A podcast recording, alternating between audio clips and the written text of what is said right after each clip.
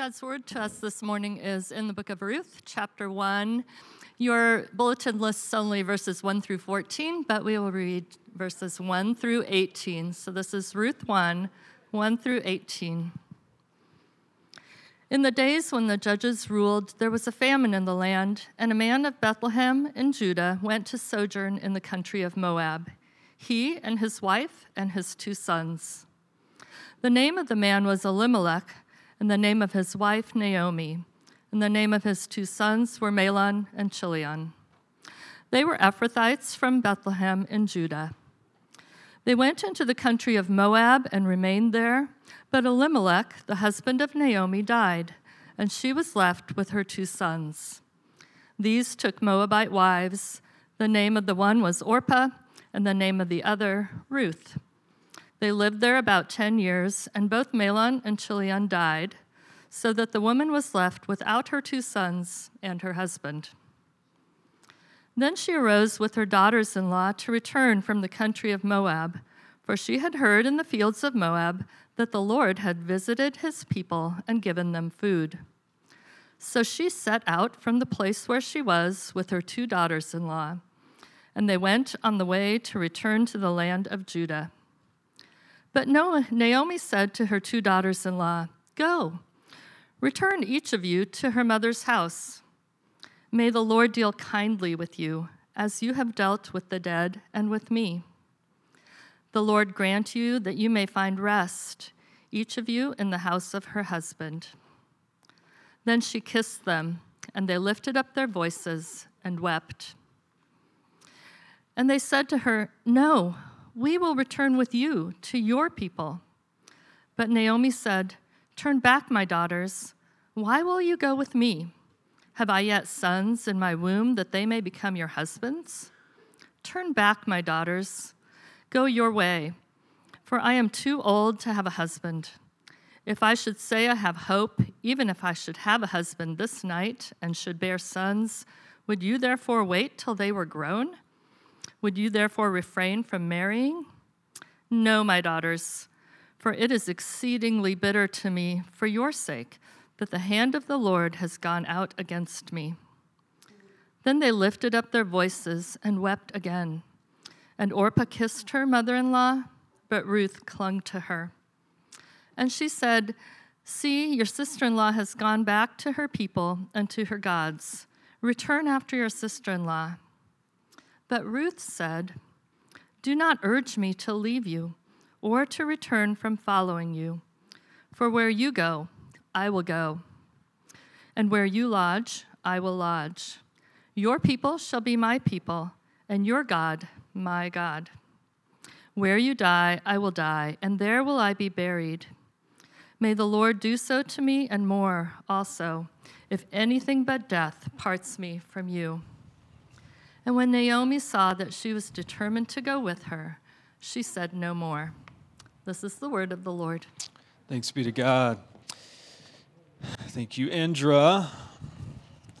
All right, you guys, we're starting a new series, and I'm pumped about it. And if you uh, are leading a life group or you want something to go through during the summer, this book right here is a great one to work through. It works through the uh, the book of Ruth, and it's by a guy named Paul Miller. It's called A Loving Life. It's wonderful on the interpretation level of the actual text, but then is super, super practical. Some of you are familiar with Paul Miller with uh, his book, A Praying Life. And so I would encourage you, if, if you want further study, it's on the back table and uh, as, you, as you exit the sanctuary. $18. It's a little steep, but uh, it'll be worth your time. So, this is a special thing that we do every single Sunday. And one of the things that I'm always reminded of as we are together on a Sunday morning is that the Lord has been for- forging an eternal community since the foundation of the world. And that can seem very remote to our realities on a, on a day-to-day basis. But it seems uh, quite a bit more vivid when we all come together and we just simply hear the text read. And one of the things that we do is that we, we pray before uh, anyone preaches because we're trying to remember that these, these words are actually eternal. and they resonate with your soul, the eternal part of you that has always been uh, drawing you to itself, which is, which is what God is doing with Ruth uh, and Naomi in this story. And we're going to talk about that a little bit and how community works. But as we pray, what, I want us to all ask is um, for God to show us how to respond to our life when things aren't good when things aren't the way that you feel like they should be, when circumstances are, are not uh, great, um, because that's what's going on here in the text. And God does amazing things when we uh, anticipate His presence in the midst of that. And so, when we pray, let's, let's all pray that God will show us that. We'll spend some moments in silence and then I'll pray. Let's pray.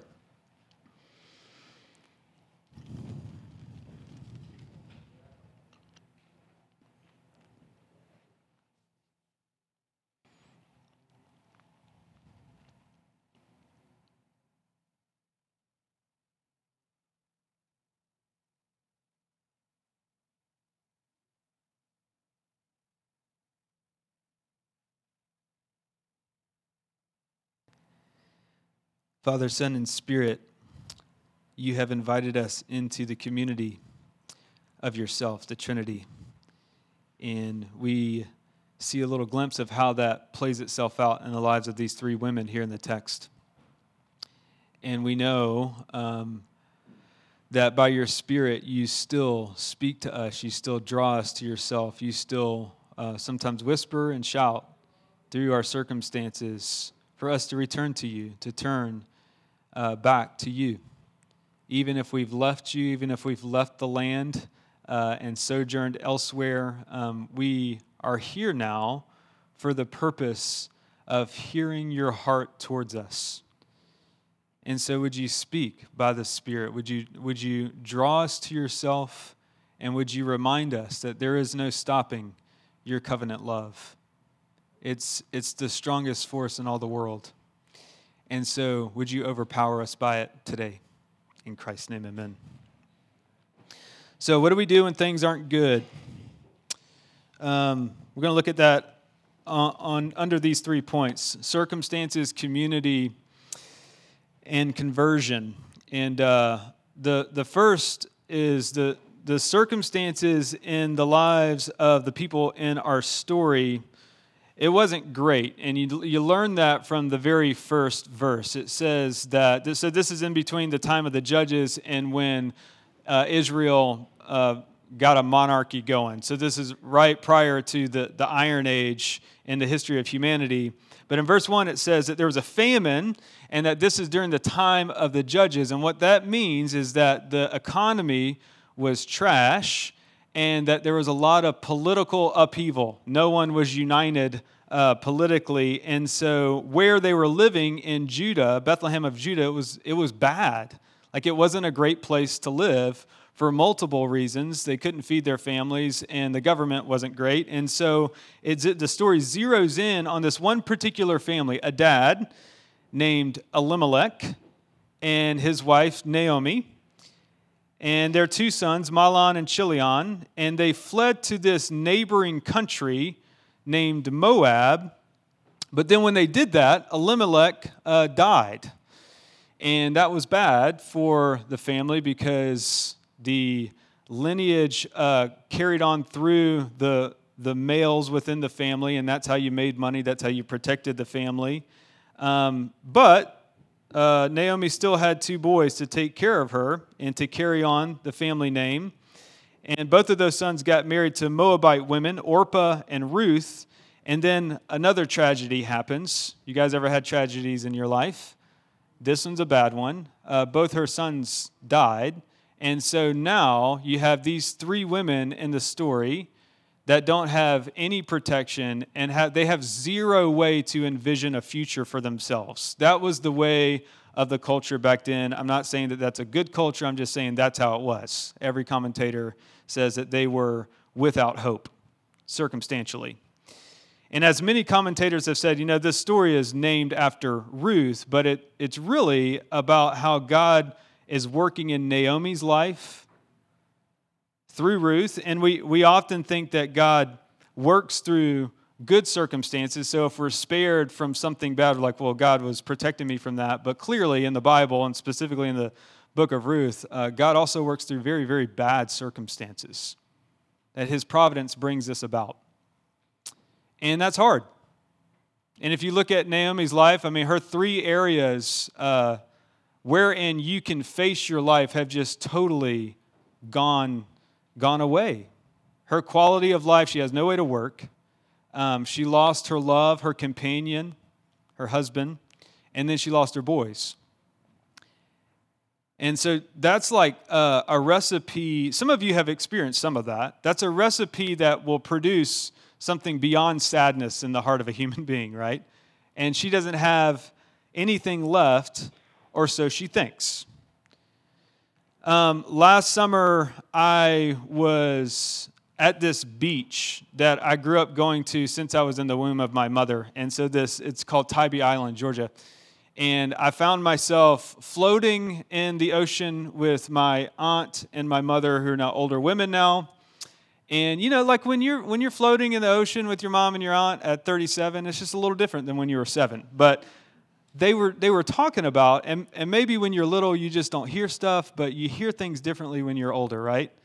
And my aunt and my mother started talking about some of the pain in the family, um, specifically in regards to their relationship with my grandma and how the, the pain that my grandma endured really, really shaped and affected my dad and all of my uncles and really our whole family. You know, I'm sitting there floating. I remember my Aunt Tricia, she was like, Well, thanks for the therapy lesson, Matt. Um, and I and I had this I had this realization, and it's like it's simple and uh, as simple as observing anything. But I just th- I thought that's where I'm. This is where I'm from. This is why I'm here. I, I was produced out of the pain of the circumstances of these women. And there's two ways to look at that. There's two primary ways to look at your life when you consider your story. Um, you can say, well, God was at work in that, even though it was very hard. Or you can say, well, clearly he was absent, or this stuff wouldn't be happening. And the reason, the reason why I'm even telling you that is that the book of Ruth was written to teach the coming generations of Israelites that no matter what you see on the surface, no matter how bleak it is, no matter the circumstances, God's always working behind the scenes. Like he's, he's involved in the level of detail that's so intricate that you'd be surprised, even in your own story, that he's using and weaving into this tapestry of what we would call good news to redeem you. Uh, the book of Ruth is a story of David, King David's great grandparents. Ruth, uh, Ruth is King David's great grandma. And though it may sound odd, uh, there would be no King David without the faith of this immigrant woman who attached herself to Naomi who was growing bitter towards God. That's the circumstance on the ground level through which God saves the world. That's the circumstance through which the gospel comes into play in the story. So, point one this is what you must perceive when things aren't good in your own life circumstantially. We all got things that we wish would change, right? All of us. Um, you never know what God's up to. You don't. And so, the way of God in this life is to leave your heart open to the fact that He could be doing amazing things, even though you don't feel it. Even though what you feel may be like Naomi, just straight up bitterness. And you can't blame her because she lost everything. That's what we do when things aren't great initially with our circumstance, and that's when we desperately desperately need community. This is where community comes into play. One of the reasons why Naomi is going back to Bethlehem is because she's got people there, she's got community there. That was the only way. So, like back in the day, if your husband died and your man didn't have a brother, there's, there was no way for, for that woman to provide for herself long term financially, except to do things that, uh, that you know, uh, were hard on that, that particular woman to, to face. And so she goes back to Bethlehem. Bethlehem, verse 6, it means the house of bread. And she had heard that the Lord provided for Bethlehem. And so she decides to go back home. But in the midst of that transition, and some of you are in a transition right now, she has words of wisdom for her daughter in laws. And she says, Hey, y'all, Ruth Orpah, y'all need to stay in Moab because you're not going to find a husband if you attach yourself to me. Verse 8, she says, Return each of you to her mother's house, and may the Lord show you covenant love as you have dealt with the dead and with me, and may the Lord grant you rest and a husband. But both Ruth and Orpah seem to have a great relationship with their mother in law, which is miraculous in any culture. Um, and when you go through, I think part of what, what attached them is that when you go through grief and loss with anyone, it can, it can really form what feels like an unbreakable bond. And so Ruth and Orpah had been engrafted into Naomi's family for at least a decade. And Naomi clearly respects these women for how they handled her sons and how they dealt with their death. And so she blesses them. This is what Naomi does in the midst of that transition. She says, May the Lord uh, show you Hesed, covenant love, which is a, a, a major theme in the book. And even though Naomi's in such a hard place, she still has the capacity to bless her daughter in laws because they were her main source of community during her time of grief. Now remember, God's at work behind the scenes in all this. And often he does that. The way that God works is often through community, through the people that are actually in your life right now. And we're about to see how God changes everyone in this story. And we often say here at Redeemer that we are a community that is constantly being changed by the gospel. That when God is presented in your life, you are at that point not in flux. You are either growing towards Him or away from Him. And in our text, we see three major responses to God's work in somebody's life. So if you look at Naomi, this is how Naomi responds to God's work in her life. She says it herself. When God's hand was in her life, she became bitter. She was moving towards sadness and hopelessness and cynicism because of God. She was an insider and she was growing bitter because of what God was doing in her life. And you can't really blame her. I mean, she's, she was dealt a very hard hand. The second response you see in Orpah, Orpah seemed to be a wonderfully loyal woman. She's probably in her mid 20s, and you can't really blame her for making the decision that she made to go back to Moab. And, you know, some of you may be in a position like this when it comes to God. Maybe you like you married into this whole Christian thing. like it's not something that you grew up with, uh, and you don't know what to make of it and you may be at a place where like it just seems a little too foreign or risky to follow this god in your present circumstances. And it goes a little like this today. If i actually attach myself to a community of people who believe in god uh, like my actual real family and my real friends like they're to think i'm crazy. They're to think i'm nuts. I mean to, to do that to attach myself to that. Um, some of you are actually going through that right now and that's, that's a challenge. And the temptation is to, to go back to life without God because it just, it, it, re, it requires too much. To attach yourself to somebody like Naomi and her God, is, it's like a net negative for you. And so you go back to Moab, like Orpah. Naomi's bitter. Orpah walks away. But then there's another option, which is where we find Ruth, the third person in the community. So, like Orpah, Ruth is an outsider. Some of you feel like outsiders here in this room. But she responds very differently than the other two women to the dark providence that has come into her life. She's got the same circumstances and responds differently. In fact, God is showing us how Ruth's faith as an outsider is going to change Naomi and become the seed of salvation for the whole world. But this is how it starts on the ground level, and it's pretty simple. Um, Ruth won't leave Naomi alone. She will not leave her alone. She clings to her. And I don't know if you've ever been through deep grief, but sometimes we need friends like that. That's just like, I'm not, I'm not going to let you go.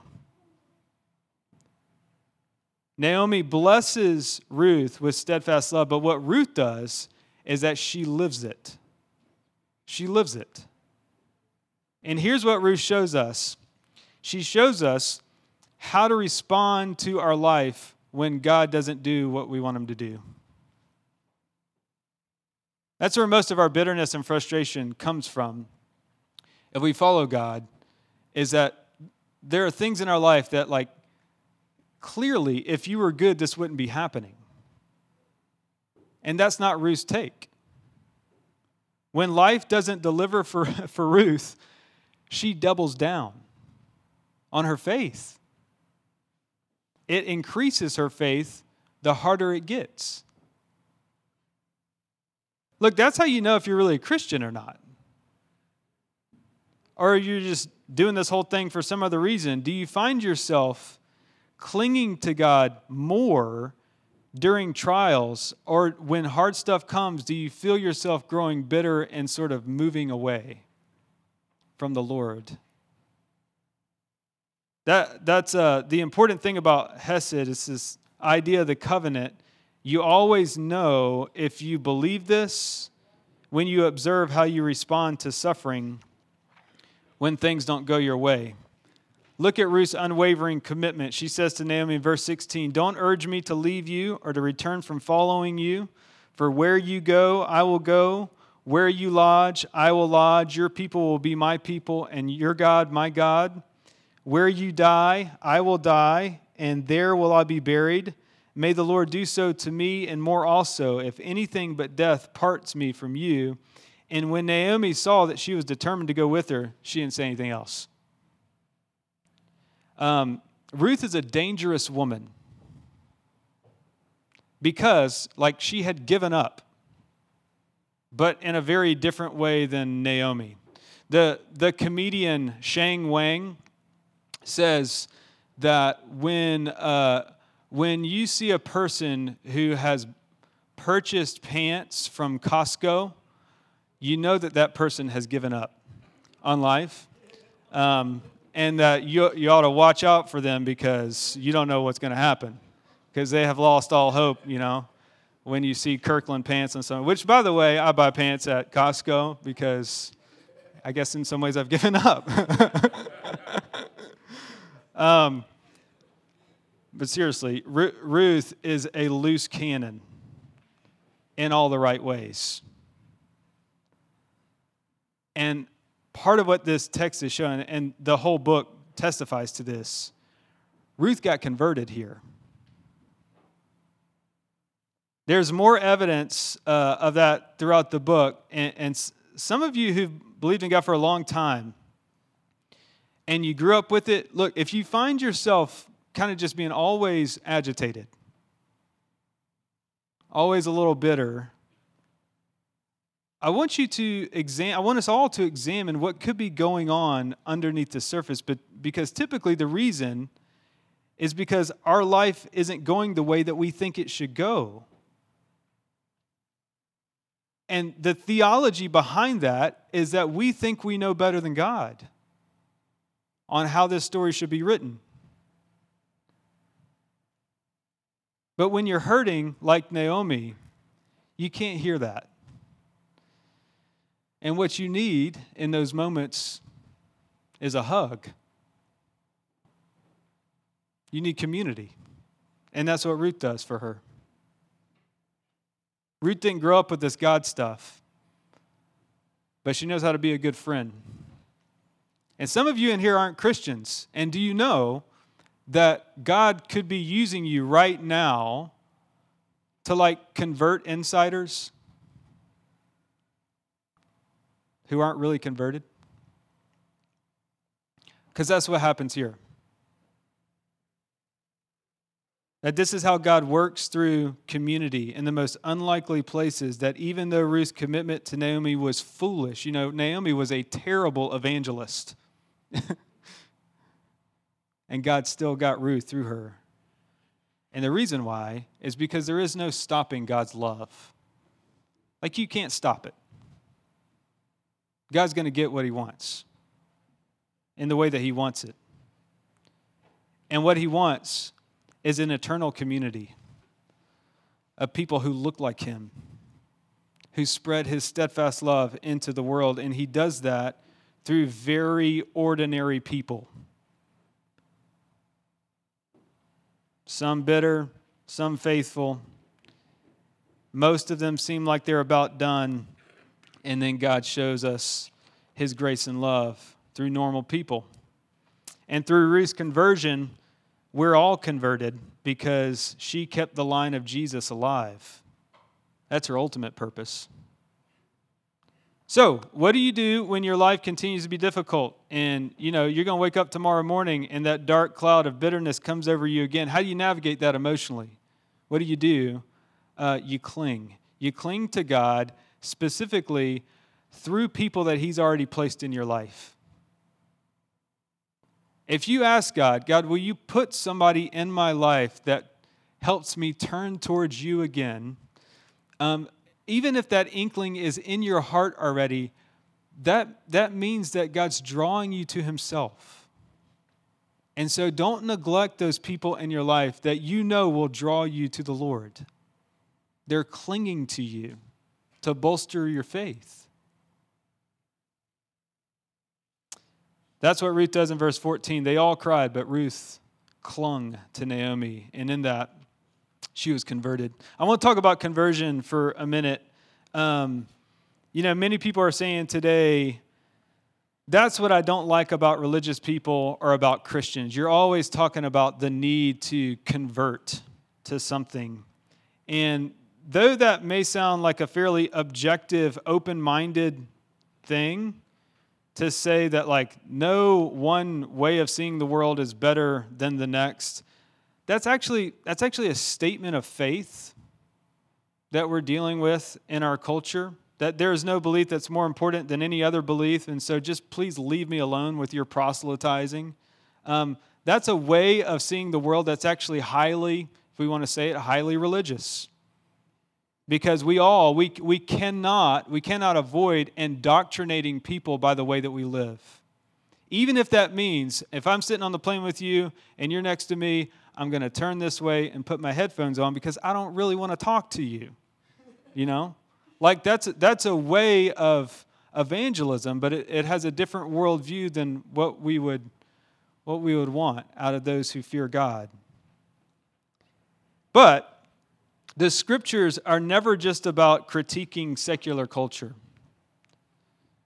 In fact, the scriptures save their harshest critiques for those inside. And you see it here in this text that Ruth's faith is far more full, it's far more passionate, it's far more engaging than Naomi's. And what Ruth is showing us, she's showing us that she's actually far more faithful than any traditional person, and she's far more radical than any secular person. And the reason why is because the gospel is always transcending categories and always eternally relevant. Look, if you claim to be a Christian today, once you start to believe in God, that is only the beginning. There will be times in your life, deep into your walk with God, where you're going to be thinking, I don't know if I believe this. Because of something that happens to you, dark providence, it'll feel like the hand of the Lord, like Naomi, the hand of the Lord is against you, and you don't know how to interpret it. And you may not say that verbally, but your actions say it. Walk around with just this malcontent all the time, and, and it hits you in your more honest moments. It hits you. You're like, I don't know if I actually believe this. And most people are scared to actually ask that question. And the beautiful thing about actually asking that question is that God tends to bring you, when you're really honest with Him, tends to bring you His presence in very real, real ways when you get completely honest. And that's when you can find joy and freedom, even though you've been claiming to believe this your whole life. John Wesley, the founder of the Methodist denomination, he started schools of spiritual discipline. He taught people how to be Christians. He was a missionary. And he went, he went to Georgia to be a missionary to the Native Americans and realized that he was struggling. He was bitter. And he heard some Moravian singing. And he said, Something happened, and my heart got strangely warmed. And then he journaled. He, he said, I realized something that I myself, who went to Georgia to convert the natives, was never myself converted. Been doing all this stuff his whole life and never actually knew God from the heart and people were becoming Christians through him. That's crazy that God works like that. And look, I, y'all, I've tried, and I did a lot of thinking on this when I was away in March. Um, as I've as I've listened to those inside and outside the church here in Lincoln, listen to other people in other cities, I sometimes wonder if the reason why secular culture has so much disdain for the evangelical church, which it does, we all need to know that, by the way. I sometimes wonder if the reason why is because, on the whole, we're not actually converted. Like the church is not like alive to Christ. There's all sorts of reasons why somebody comes to a religious gathering. But on the whole, I don't get the sense that most of us are coming because of what Peter says in John, where he's like, I don't know where else to go because I don't know where else has eternal life. Like, that's the motivation that God wants. That's where Ruth is. That posture has, has actually the power to produce communities that are resilient, which is actually what our world desperately needs right now. Talk to any workforce, schools, nurses, all of our communities are hurting. It is the most ama- it is the most amazing miracle in the world that anyone at all is a Christian. And if you have lost your wonder at your own salvation, you do not have what Ruth has, which is a faith that clings, a faith that does not hope in themselves, a faith that does not hope in circumstances, but a faith that says, I don't have anything else in my hands that I'm bringing to you, God, but I'm clinging to, to the fact that you came into the world. Because what else am I going to do? Ruth sees it. She sees, and this is the beautiful part, you know, especially for those who have, have left the church because it's such, such a hypocritical community. Think about Ruth. She sees that a broken community clinging to the right God is far better than a superior and easier community clinging to something false. That's why she didn't go back to Moab. That's why she went to Israel. That's why Israel was better to her. And though there may be many struggling in our world today, this is the one thing that's going to bring emotional stability and give us the type of rest that we need. And the church ain't giving it to the world right now, just like Naomi wasn't giving it to Ruth. Naomi was like, if you go back to Moab, you can find rest with a husband. And, and Ruth is like, I don't want that kind of rest without your God. I'm telling you, she's dangerous. She's dangerous for the insiders and the outsiders. That word cling is the same word used in Genesis 2 where it says, A man shall leave his father and mother and cling or cleave to his wife, and the two will become one flesh. By the way, Ruth is a literary masterpiece. People inside and outside the Judeo Christian faith attest to this. It's an amazing short story, partly because it weaves all of these themes throughout all of the Old Testament the story of Abraham, the story of creation, the history of Moab.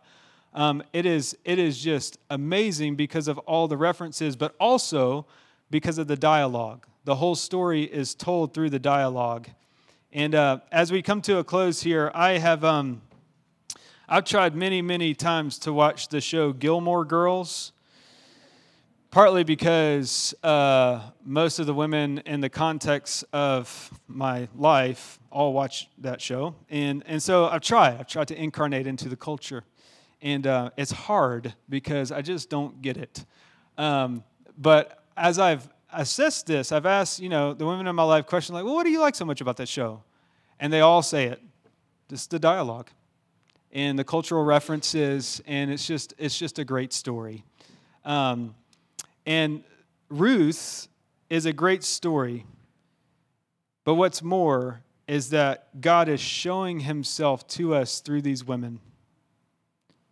And Ruth points to Jesus Himself, and the point of this first section is not that okay, we need to go out and be like Ruth now. If we're like Ruth, that's a gift from God that came from outside of us. The point is, as you assess your own life, um, there are hard things in your life that you don't want there. And part of slowly following God is learning to embrace that stuff. You don't have to like it, but to accept it. And know that the way that God helps you through that is through community. And through that community, God converts you. And as we say often in this church, conversion is just not like this one time thing that we're done with. It happens in concentric circles throughout the course of your life. So, yes, you do become a Christian, but then there are harder things that happen in your life later on, and then you're like, oh my gosh, God loves me even more than I thought. He was at work even more than I could ever imagine. And that's what the story of Ruth is about. It just gets deeper and deeper and deeper into his love. And it's an amazing story. Um, let's pray. And we are actually going to be in Ruth for the next six weeks, I believe. So let's pray. Father, we thank you for the gospel of Ruth. We thank you that you have given us the goodness of your grace and your love um, through this ancient book. And I ask, Lord, that as we uh, assess ourselves, we assess our circumstances, we think about the ways in which we have failed you and failed others, it's really not the point of our lives. The point of our lives is that through our failures, through the ways in which we misinterpret our circumstances, through our fear of being misperceived, you're still calling out to us. And that's what confession is about. It's about us turning back to you. And some of us are off in a far country like Moab um, and we need to turn back. And so, would you use this time, Lord, here in confession and at this table to draw us back to yourself? In Christ's name, amen.